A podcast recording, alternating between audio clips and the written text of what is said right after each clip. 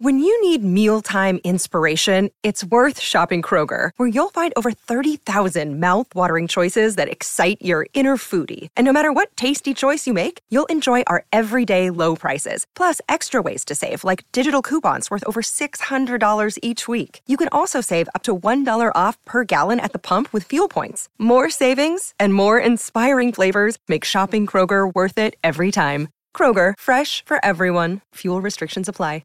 Another day is here, and you're ready for it. What to wear? Check. Breakfast, lunch, and dinner? Check. Planning for what's next and how to save for it? That's where Bank of America can help. For your financial to-dos, Bank of America has experts ready to help get you closer to your goals. Get started at one of our local financial centers or twenty-four seven in our mobile banking app. Find a location near you at bankofamerica.com slash talk to us. What would you like the power to do? Mobile banking requires downloading the app and is only available for select devices. Message and data rates may apply. Bank of America N A, member F D I C.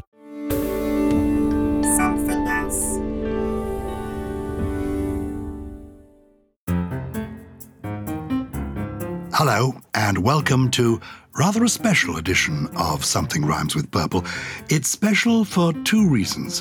One, I've decided that every week I want to ask special questions to my special friend Susie Dent about things that crop up in the news, words that come along and appear. And somehow I've read about them in the newspaper and I think, oh, I don't know about that. And I think the only person in the world who does know about that is my fellow verbaholic, my fellow word lover, Susie Dent. How are you, by the way, Susie? Hello, I'm fine. I am um, wrapped up in my teddy bear coat, as you can see, Giles, which has become a permanent fixture. I just wear this everywhere. It's my comfort blanket, just as words are my comfort blanket as well. So, um, yeah, this is going to be slightly stressful. I'm not sure I'm going to have the answer for you, but um, give it a go. It's going to be very easy, actually, uh, because this one's certainly going to be very easy. I, I, I read in the newspaper the other day that That there's a new word that has got into one of the dictionaries. I think it is, in fact, the Oxford English Dictionary, where you used to work years ago. And the word is trousered. Now, I always ah. felt that trousered, something was, you, you trousered your money. You put your money in your trousers. Yeah. And that was what the meaning of trousered was. But I read in the paper that trousered now has a new dictionary definition. Uh, slang, chiefly British and Irish, and uh, Irish English. It means drunk or intoxicated. Mm. Do you know all about this? Yeah, well, only in that there are hundreds and hundreds and hundreds of synonyms for being drunk that go back centuries. It's one of the biggest areas in slang and always has been. And so, it, to be honest, it doesn't surprise me that anything that is an adjective that we stick ed at the end of somehow becomes another word for being drunk. Oh, and I lovely. think possibly that's what's happened with trousers, right. because I can't... No, sorry to interrupt, but you're absolutely right. You can say anything like blathered. It means drunk. Yes. Or even your name is Dent. Dented could mean drunk. Dented. Absolutely. How interesting. And people, you know, I got completely X E D last night. People will know exactly uh, what you mean. But you're right. eighteen sixty-five was the first uh, use of trousered, and it meant to put money in your trouser pocket or to um, accept money in a way that was morally slightly dubious. Or it simply meant to be dressed in trousered, uh, trousers, obviously. But um, so many of them actually, etymologically speaking, are a little bit elusive. And I had a really good chat with the slangmeister that is Jonathan Green, who I've mentioned on the podcast before, and I've t- spoken to him about synonyms for being drunk before, and he said don't go anywhere near etymology when it comes to slang, because you're in a uh, it's a losing game, because it's very very difficult to get to the bottom of it. But you know, I don't know, do you drop your trousers when you're drunk? Possibly. Do you lose your trousers? um, I've no idea quite what the impetus was or the inspiration was, but um, you know exactly what it means when you hear it. Well, happily I don't get drunk because I don't drink. But another Jonathan, who you also know, Jonathan Dent, no relation, who I think now oh, yes, works the at the O E D, he comes to the conclusion that trousered was popularised by the Glaswegian comedian Billy Connolly. Uh, oh. And it, he made it popular in the nineteen seventies when he began using the word in his routine. So he is giving him credit for that. Well, I hope that Billy Connolly is also credited in the dictionary itself. And, you know, so often it does, it's funny, I was looking at... Um, propers uh, the other day. You know, I was saying, give him, give him his propers, which people now abbreviate to props. And it means your due credit. You know, give give me my props. And there was there was some debate as to whether Aretha Franklin, thanks to her R E S P E C T song, should actually get the first credit for it, because for a while the O E D gave it to someone else. And uh, there was a lot of discussion, a lot of debate. And they said, yes, actually, this probably was the first record of propers being used in that way. So Aretha Franklin has now got her name in lights in the dictionary. Wonderful. Well, there you are. Hmm. That's our first special new feature. And if you're a, a regular listener to Something Rhymes With Purple, you will know that I bow to no one in my admiration of Susie Dent. And my plan is each week to come across an interesting word in the newspapers or something I've heard on radio or T V and challenge her with it without giving her any pre-warning, just to show you that she really is as brilliant as she really is. Um, well, if I don't know the answer, in some ways that would be fun too, because we can get the purple people on board. And that's the other special element, because we haven't just got the purple people on board. We're, we're thrilled. This podcast now has been going for a couple of years. We are lucky that we have had literally millions and millions of downloads, and we have listeners across the world. And as a new feature, when they get in touch with us, which they do, we get brilliant emails week in, week out from around the globe, we're actually going to occasionally hear their voices, hear the, hear the people who are corresponding with us. So thank you, purple people, for, for keeping us on our toes, for being in touch, for being part of the purple community. As you know, if you want to communicate, you email us. It's simply purple at something else dot com. Something is spelt without a G, just to be perverse. Um, Susie, let's have the first question, and I think it's one that takes us back to the basics of the origin of the podcast, because this is going to be an episode we devote to you, the purple people, and the queries and questions and comments that you've sent in. Yes, and that, that really is often our favourite part, isn't it? Because we've been doing some live shows and we get some questions from the audience at the end, a Q and A. And again, you know, it's if I know the answer, great. If you know the answer, great. If not, it's just a lovely um, form of debate. And so uh, this, I have to say, is my favourite bit. Well, the, the first one comes from Lena Berea. I hope I've got that right, Lena. She's a teacher of English from Russian, so it might be Lena. And she's thrilled to listen to our stories about words and share them with her students and colleagues. But she says she thinks she's missed a story about the origin of our podcast's name. Why is it called Something Rhymes With Purple? Well, we often talk about this because something really does rhyme with purple, even though the assumption is that nothing does. And we have two, don't we, Giles? Well, we have two words that rhyme with purple. Let me, let me give the context of all this for newcomers to the podcast. Uh, a couple of years ago, more than that now, my wife said to me, are you doing a podcast? I said, what, what do you mean a podcast? And she said, well, you, everyone's doing a podcast. Are you doing a podcast? I said, um, well... Uh, I said, well, no. She said, well, you should. Uh, you know, you've got to be ahead of the curve. Uh, everyone does a podcast. What are you going to do a podcast? I said, the only thing that really I'm passionate about, as you know, is words and language.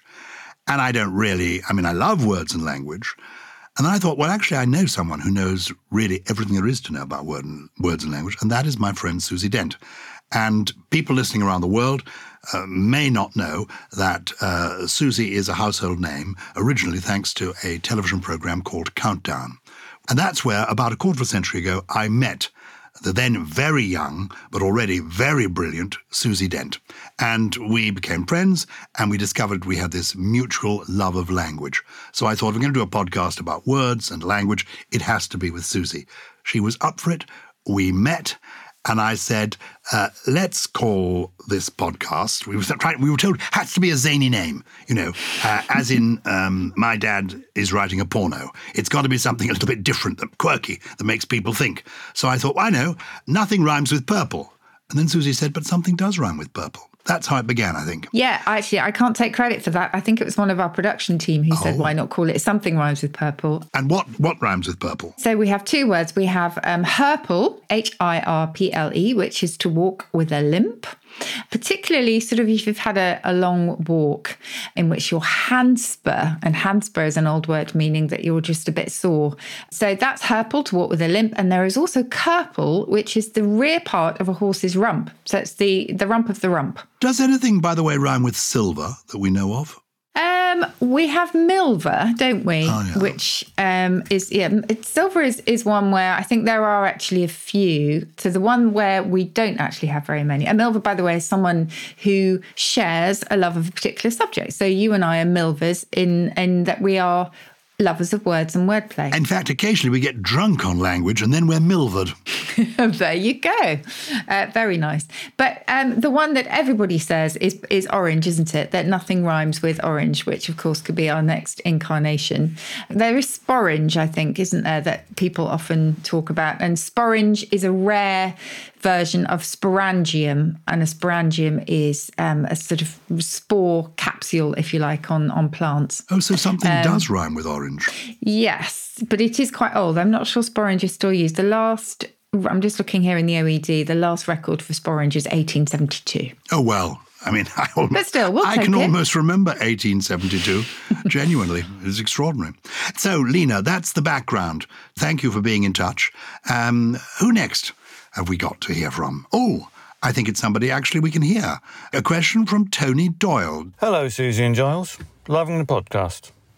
When I was younger, I used to hear people complaining about their lumbago, something you don't seem to hear anymore. In fact, it used to feature on T V comedy shows. Ooh, me lumbago. I suspect it refers to back trouble, but wonder what its origins are. Many thanks. Keep up the excellent work. Tony Doyle. How wonderful. This is a new yeah. system. We can now hear people. Tell us all about lumbago, the origin of lumbago, what it means, where it comes from. Uh, well, one of my new playthings at the moment is uh, the British Newspaper Archive, because in the course of my writing my next book, I've been consulting various um, headlines and newspaper articles, et cetera, and it's brilliant. And I did a quick search for um, lumbago, and Tony is totally right. I mean, from right from the nineteenth century, there are a lot of remedies advertised for lumbago and rheumatism and sprains, a universal embrocation, which uh, reminds us, of course, of Brandreth's pills. So lots and lots of remedies for them. And um, I don't quite know why lumbago has fallen out of use. I mean, that's obviously the way that language evolves, really, but I can tell you that it goes back to the Latin lumbus, meaning loin. Uh, it was a hip or a loin. It's an ancient, ancient origin. So there are lots of what linguists call cognates, so similar words in lots of different languages, whether it's Russian or Slavonic, et cetera. And the Vikings as well had something quite similar. So that's where it goes back to. So fairly, sim- uh, you know, simple, I suppose, if you've got a pain in your loins. But one thing I did discover, which I didn't know, is that the lumbus, meaning loin, might be behind the sensual Brazilian dance, the lambada, uh, because you were loin to loin. Um, there are other theories available, but I quite like the idea of that one. I love it, the lambada, loin to loin. Oh, that's fantastic. Yeah. I mean, who ever thought that we could get an erotic charge out of lumbago? I know. There you go. Purple is the place to come. Absolutely. Okay, next question is from Chris Caprice. Hello, Susie and Giles. I heard today that the expression can't hold a candle to, fill in the blank, is derived from a status jab reference to link boys. Is that true? Purple with patient peak, Chris. Well, uh, what, what did Chris say? Purple with? Purple with patient peak. Oh, I love that. Uh, that's now, Chris Caprice, I, I hope we're pronouncing the name right. I love his accent.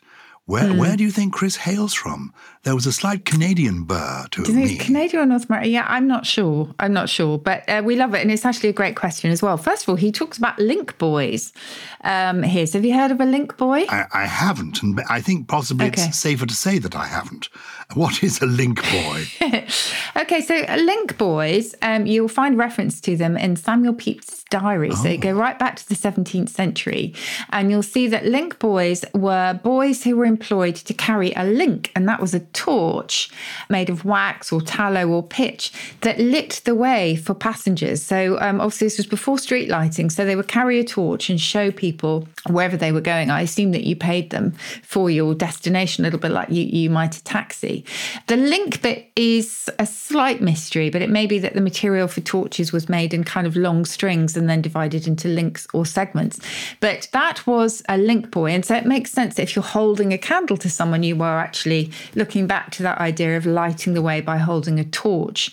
Probably bit more general than that, I would say, in terms of its origin, holding a candle or can't hold a candle to someone, Chris, because for centuries, you know, people learned skills and trades through apprenticeships, and master workers would employ young men, rarely young women, unfortunately, that showed promise, and they'd let them work as their assistants. I mean, apprentices we still have today. But in the era before electricity, so these craftsmen who worked at night or in slightly poorly lit areas would need their apprentices to hold a candle or a lamp for them to illuminate their working space. And so to hold a candle for someone was to work under them, probably as an apprentice, but the idea of inferiority came in. And so they became they came to be people or seen as completely, you know, lazy or lacking in potential. So if you can't hold a candle to someone, it means you can't even hold a torch for someone. You're not even fit to hold that subordinate role. And so it, it really is it is an insult. It means that, you know, you you just basically don't deserve to be here because you are so inferior. It's lost some of its sting, unfortunately, but that, that it, it was quite biting at the beginning. I think it has lost its sting because I would have mm. thought that it would be, I mean, I could say, I can't hold a candle to you when it comes to linguistics, Susie. Yeah. Meaning, yeah. truthfully, you know more about this and I can't, yes. I don't shine as bright a light as you do in this field. But you're telling me that in origin, it was much more insulting. Yeah, it was much more about subordination, whereas I think today, as you, as you say, it's much more about praising someone else rather than belittling yourself. Um, but originally it really was that, yes, you're just so below me that you're not even fit to hold my candle. But I, I love the idea of link boys. I've forgotten all about link boys. But um, yeah, as I say, they're in Samuel Pepys' diary and a really important role that they fulfilled. Well, I have, I'm interested there in Samuel Pepys' diary because yet again, I have begun this year by reading Samuel Pepys' diary from the beginning to my wife every night. Oh, I, how lovely. I, I read out loud. And we've done this over the years. And we never oh. we never get beyond a few months. So she's heard the, but that's so nice. She's heard the same opening, uh, as it were, months several times. And she always falls asleep. And um, But I think it's quite a good way to get to sleep. It's, it's fascinating yeah. stuff. It's a, it's a wonderful world, the world of Samuel Pepys. So when we get to the first mm. link boy, I'll be particularly intrigued. And I'll be able to explain to her, she dozes next to me, what a link boy is. Do you think it could possibly be? I, I, I see what they do now. You, as it were, you get come out into the street. It's pitch dark because there's no street lighting, and the, the the moon may not be shining that night. And you need to go from your part of the city to another part of the city. You need a link boy to light the way. But could it be somebody linking you from one part of the city to another? Yes. Absolutely. That's also very plausible etymology, I think. But, well, I wish I could listen in to your Samuel Pepys' readings every night. Well, what I might read to you, because uh, I love diaries of every kind, and I have various favourite diarists who I read. I'm always going back to Virginia Woolf, who's one of my favourite diarists. But I've recently discovered the diaries of Sir Roy Strong, who is oh. still with us, um, yes. brilliant in his eighties now, but famous when he was young for being the director of the National Portrait Gallery and then the Victoria and Albert Museum here in London. But he's been keeping a diary all his life. And I love reading. It's a wonderful, before you go to sleep, the thing, the joy of a diary is that usually the extracts are quite short and you can actually take the day you're on and see how somebody else lived that day a few years before. So I, I recommend diaries as, as bedtime, bedside reading. Let's take, have we got time for one more before we take our break? One more letter from a purple person? I'm sure we do. And we have another voice note, so this is brilliant. This is from Ian, Ian Armet. Dear Susie and Giles, can I start off with a happy twenty twenty-two? May this year be even more purple than the last. Another lost in translation, trying to help my Colombian husband navigate the confusing intricacies of the English language, a rather thankless task if you ask me. I understand how the word season can be used to describe our yearly seasons of weather and also a set of television episodes, but why is it also used as a verb when cooking? And when we say someone is well seasoned, have they simply grown better through the passing of time? Or have they got just the right balance of metaphoric salt and spices to make them perfect? Forever Purple, Ian Armet. Oh, love that, Ian. Isn't that fascinating? Um, fascinating question. Yeah. And I think well-seasoned could be another euphemism for being drunk. Oh, he's well-seasoned.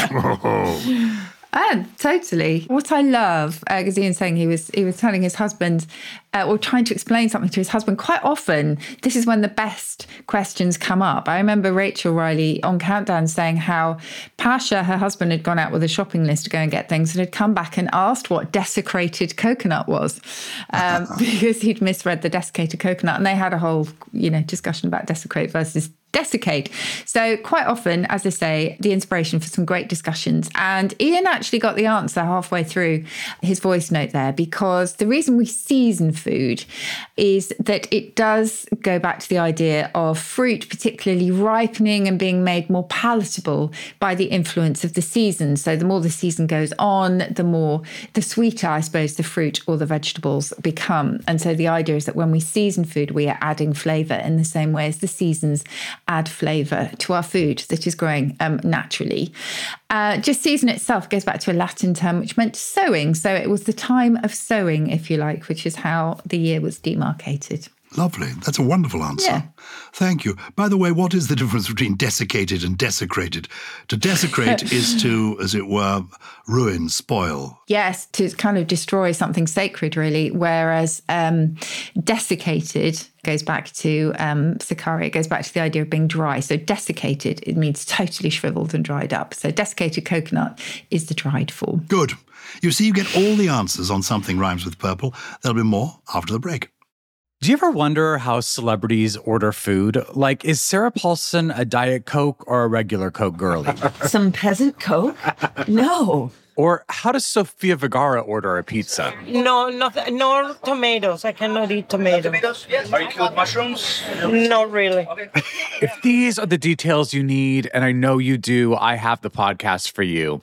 I'm Jesse Tyler Ferguson, and on my podcast, Dinner's on Me, I take some notable friends of mine out to dinners in Los Angeles and New York City. Listen wherever you get your podcasts. That thing was delicious. We're back. And we've got more inquiries from purple people around the world.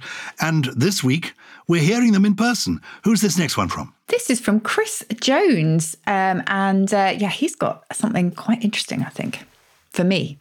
Hi, Susie and Giles. I'm a security guard in a theme park and recently discovered your podcast. I've been listening to them as I patrol the park with my dog, and I've now finally worked through all the episodes in order. I love learning about the origin of words and phrases, but I'm curious as to what Susie means when she says the work will go on in terms of the Oxford English Dictionary's attempts to establish the etymology of words that are currently unknown. What is involved in this? Is it almost a chance thing with researchers stumbling over things due to the vast amount of information they read, or do individual researchers have a more targeted approach, pulling at threads of words somehow and working back through time? How far back can they go? Thanks very much for all your hard work, Chris and Katie the dog. What a question. First of all, Chris, what a job. A security guard in a theme park. Can you imagine going around a theme park at night? That's the stuff of horror movies. It, well, it certainly is the beginning of a Hitchcock film, I feel, don't you? Chris is going around and Katie the dog is going, wow, wow. Yes, with lots of hair standing on end. Yeah, something um, sinister comes down the helter-skelter. Oof. Anyway. Um, but thank you, Chris. And um, I just, having listened to all of them in order is a, is a real feat. And um, we really thank you for that and um, for being such a, a loyal purple person. So the work will go on. Yes, it's something that I kind of blithely say without explaining it. You're absolutely right. And I often describe those working on the O E D as word detectives when it comes to etymology. But I think archaeologists might be in some ways a better description because they are constantly digging for new evidence. And it happens in lots of different ways. First of all, the O E D has thousands of readers right across the world who are given certain texts to go through. And they read those texts and they compare words that they come across with the existing evidence in the O E D and check that actually the O E D is still giving the earliest record and the correct sense for that particular period in time. So they're doing a sort of constant cross-check, if you like, and looking for what the Oxford English Dictionary and in lexicography is called an antedating. So an antedating is when you find an earlier date than the one given in the dictionary for a particular word. And I know recently, Giles, I mentioned to you Ploughman's Lunch, lunch, mm-hmm. which was part of an appeal by the O E D because they knew that ploughman's lunch had been around for quite a few decades, but the earliest record they had was from the nineteen sixties. So they do come up with specific challenges and they send those out to the readers, but there are also readers who are simply looking and hoping for the sort of fortuitous appearance of a word that, you know, might be earlier than the one given the dictionary, might have a sort of slightly earlier sense. When it comes to etymology, they also have specific challenges. So if if an etymology is given in the dictionary as origin unknown, there is the challenge. They will keep digging away to see if they can find any more evidence uh, that might explain where a particular word comes from. So it is both, I would say it's both prescribed and free flowing. In other words, uh, sometimes it's just chance and good fortune, and other times it is the result of a very specific challenge to come to something. And it is the sort of best job in the world, really, because you are literally digging around in the linguistic undergrowth and the linguistic underground to try and, and find something. And it really does give you a buzz when you find an earlier instance of a word, for example, than the one given in the dictionary, because you think, wow, I've just antedated that by twenty years. Another one I remember was a bad hair day. That was another another one that the O E D put out as an appeal because they knew that the evidence they had was not the earliest. Um, so that's what I mean by the work goes on. And you should know, Purple People, that Susie Dent is in close touch with her former colleagues at the Oxford English Dictionary. So if you come up with something that isn't in the dictionary or an earlier date than they give for the use of a particular term or word, you can let us know here at the Purple People, and it will be passed on to the right authorities. You could find that the Purple People are making a mark on the dictionary. Isn't that right? Absolutely, yes. Uh, that's totally right. It is um, an entirely democratic thing. And uh, so please, yeah, they were always very, very open to, uh, new, well, not only new suggestions, but also, you know, the evidence that people have gathered, because in some ways they, they absolutely rely on that. So thank you. And thanks, Chris. And please give Katie a hug from us. Our next query comes from Adelaide in South Australia. Hi, Susie and Giles. Recently, I was thinking about the word fugitive as I came across it in a scientific context, where it there means a release or irregular emission of a gas or vapour to atmosphere. Surely this has some connection to the meaning of fugitive in the sense of someone on the run or in hiding from the law. I'd love to know about the origin of the word and how it came to mean both things. Cheers, Hannah Van Niekerk from Adelaide, South Australia. Oh, I, I love meeting people called Hannah, because Hannah's one of those names that's a palindrome. And I, I love wordplay. I think, you know, we haven't done an episode recently on wordplay and games. I think we must do that. Maybe for April Fool's Day. Anyway, that's by the by. Uh, what is the answer to this? Tell us all about the word fugitive and it's being used in a scientific context. Well, it's really interesting, this, because I didn't, re- I, I'm not a scientist and I clearly wasn't paying attention at school because I hadn't really heard of fugitive used in that sense, but it may, it makes total sense. And they are, Hannah, entirely linked. Um, so we have to go back to Latin, of course, the fugitivus or fugifit, fug, fug, fugitivus, which then came to us, as Latin often did, via the French fugitive. I can pronounce that one a bit more easily.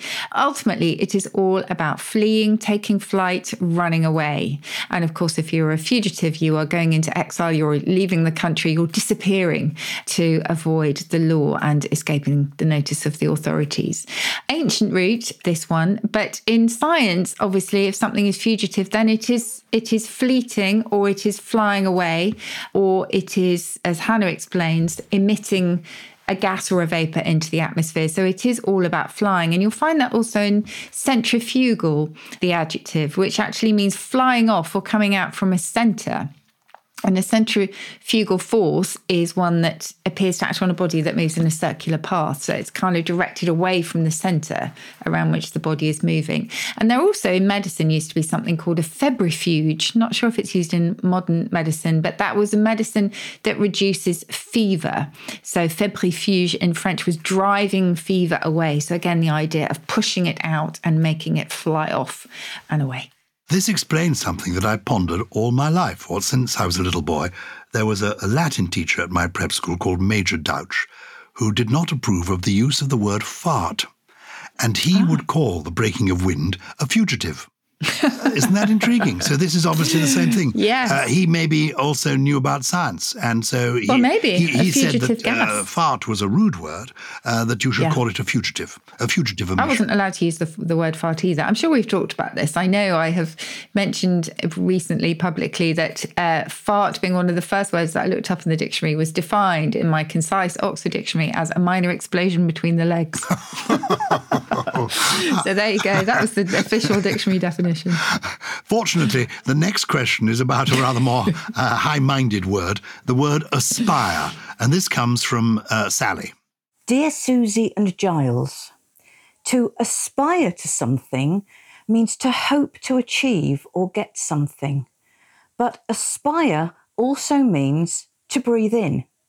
Are there two separate roots for these two very divergent meanings? Keep up the good work, Sally. So aspire is linked to breathing very, very much because breathing is kind of inspired, if you like, countless words in English, including inspire, because they all go back to the Latin spirare, to breathe. And if you inspire someone, the idea is that you breathe into their minds and their soul, which I think is lovely and very poetic.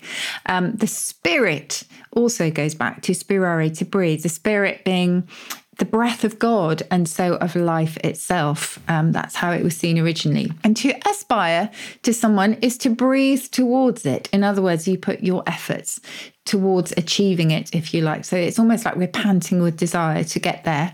Um, we have to respire or respiration. That's obviously to breathe again and again. To perspire is to breathe moisture through the skin, per meaning through. And I love this one, conspire. To conspire is to huddle or breathe together, to plot some intrigue. So you can imagine people literally in a huddle, all breathing together and uh, and whispering whatever their, their plot might be. But the best of all of these words for me is um, one that I frequently tweet, actually, because I always want to bring it back, and that's suspire. And to suspire is to breathe out with a sigh. Gorgeous, isn't it? I love it. Next question comes from Octavia Pollock. Dear Giles and Susie, I'm proud to be a purple person and only wish I could remember all of Susie's trio for more than a few days. I was at my parents' recently with my four-month-old poodle puppy, Tiffin, whom Giles met at his Petworth talk, and their twelve-and-a-half-year-old whippet, Eddie, was not impressed by the excitable ball of fluff who wanted to play all the time. Eddie spent most of the time in high dudgeon, which made us wonder why there is no low dudgeon, or indeed just dudgeon. Can you explain? All best, and thank you for a wonderful show. Octavia. Oh, well, I do now remember um, this wonderful poodle puppy, uh, Tiffin.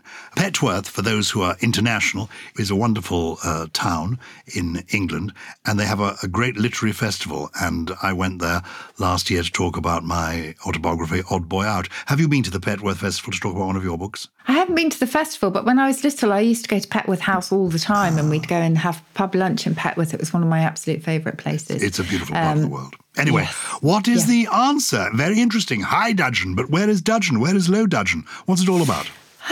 Well, uh, we've just spoken about, um, to Chris about, you know, the work goes on. And I'm afraid the work goes on in, when it comes to dudgeon, because nobody really knows where it comes from. It's one of those fossil words, ones that really only survive in kind of fixed expressions, if you like.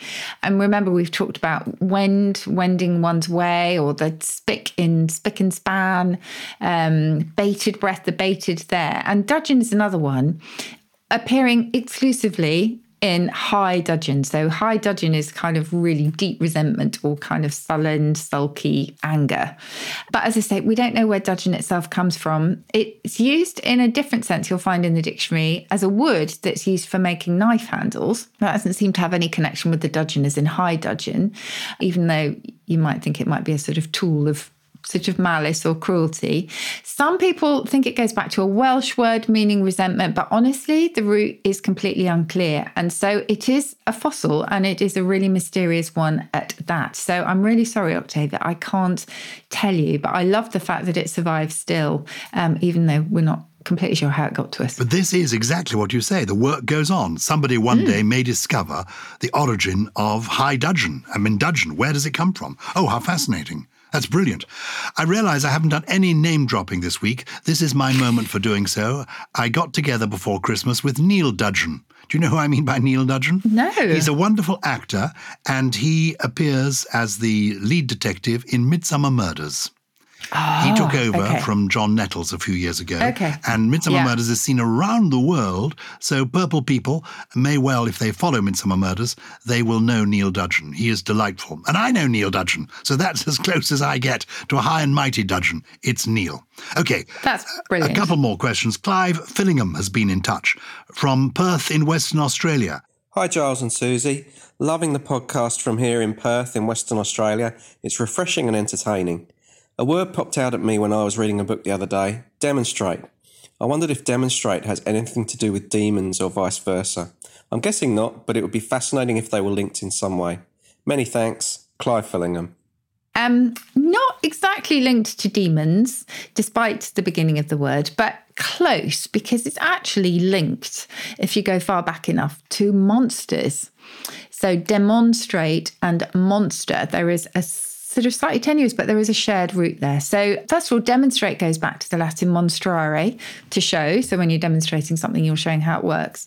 Monster goes back to the idea of an omen, either an evil omen or a divine omen. And it actually doesn't go back to monstrare, but to a sibling of monstrare, which is monere, to warn. So a monster is warning of something. That was the idea, as I say, of a, of a, a sort of, you know, a, an omen of some kind, a foreboding of some kind, if you like. And as I say, if you go back far enough, I think you will find a link between monere, to warn, which also gave us money, incidentally, and monstrare, to show. So, yes, there is an ancient link there, but not to demons, just to monsters. One last question we've got time for. Is there a word for... Well, this is a question from Colin McKinney. Dear Giles and Susie, I love Something Rhymes With Purple. My question, is there a word for something being exactly right when it could easily be wrong? For example, when shaking a week's supply of pills from a bottle, exactly seven come out. Colin McKinney, Whanganui, New Zealand. Well, I did a bit of digging for this one, Colin, and uh, came up trumps when it comes to the O E D, although I'm not sure...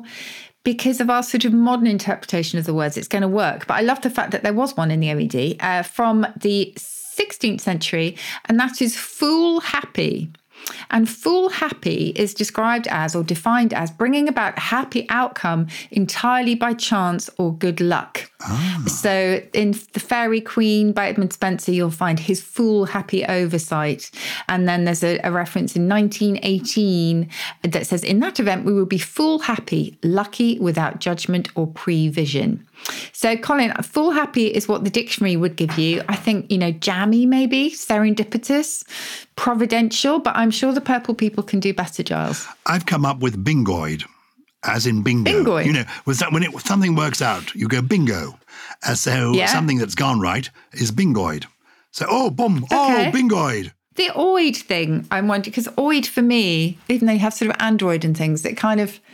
Yeah, I can see where you're going with that one, actually. Oh, maybe, maybe bingoed, bingoed would be better, but maybe that, that's a euphemism and for being drunk. drunk. Of course. Bingoed. Oh, he's totally bingoed. That was Colin from Whanganui in New Zealand Whanganui. asking that. Is that yeah. I hope I pronounced it correctly. What yes, is amazing did, yeah. is we've had, you know, uh, people from around the world get in touch. And if you have a query for us uh, or a comment, or you've discovered the true origin of a particular word, do please get in touch with us. It's very easy. We're purple at something else dot com. Purple at something else dot com. Susie, it's time for your trio. Three interesting words that you'd like to, well, you'd like us to know about. Well, I am often tweeted or contacted about a particular word and whether or not it's ever going to go into the dictionary. And um, it was a deliberate coinage to describe wandering around without a destination in mind. And the word is coddywampling. Coddywampling. I don't know whether it will go in the dictionary. Certainly quite a few people know it, judging by the correspondence that I get. But there is a word that kind of already sort of means that in the O E D, and that's scamander. S C A M A N D E R, rather, which means to wander around without a specific purpose in mind. It's slightly meandering, isn't it, scamander? But I offer that along with coddywampling, and people can take their pick. Uh, my next one completely describes me over the Christmas bubble period, particularly during that Merineum that we often talk about, that sort of slightly awkward bridge between um, Christmas and New Year. And that's pigritious, pigritious, which is P I G R I T I O U S. And it just means just a bit slothful and lazy. Ooh. And my last one, I just love the sound of this um, because he sounds like he belongs on the stage. Clumperton. Oh. A clumperton is an old term for a clown or clodhopper. Oh, I like that. Clumperton, a clown or clodhopper.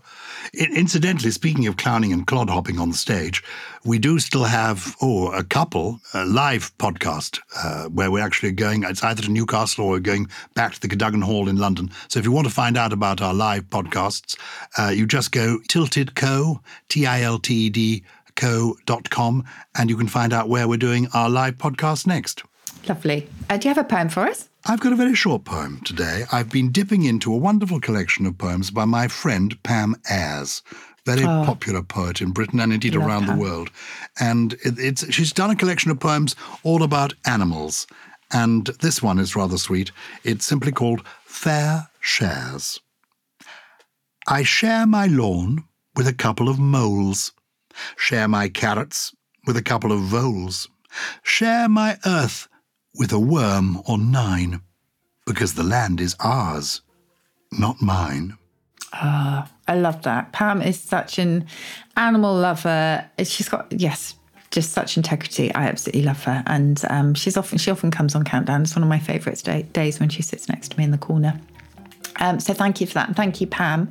Um, and thank you to all the people who wrote in, and especially those who, who sent in voice notes. I hope that becomes a thing of the future. But obviously, don't worry if that's, uh, if you don't have the, the tech to do that, please just do keep writing in. It is, as Giles said, purple at something else dot com. And Something Rhymes With Purple is a Something Else production produced by Lawrence Bassett and Harriet Wells, with additional production from Chris Skinner, Jen Mystery, Jay Beale, and, well, he came in the end. Oh, yes, the old Clumperton himself. It's Gully! Yay. Grand Canyon University, an affordable private Christian university, is one of the largest and fastest-growing universities in the country, offering more than two hundred seventy programs online. In addition to federal grants and aid, G C U's online students received nearly one hundred thirty million dollars in institutional scholarships in twenty twenty-two. Find your purpose at Grand Canyon University. Private, Christian, affordable. Visit g c u dot e d u slash my offer to see the scholarships you may qualify for.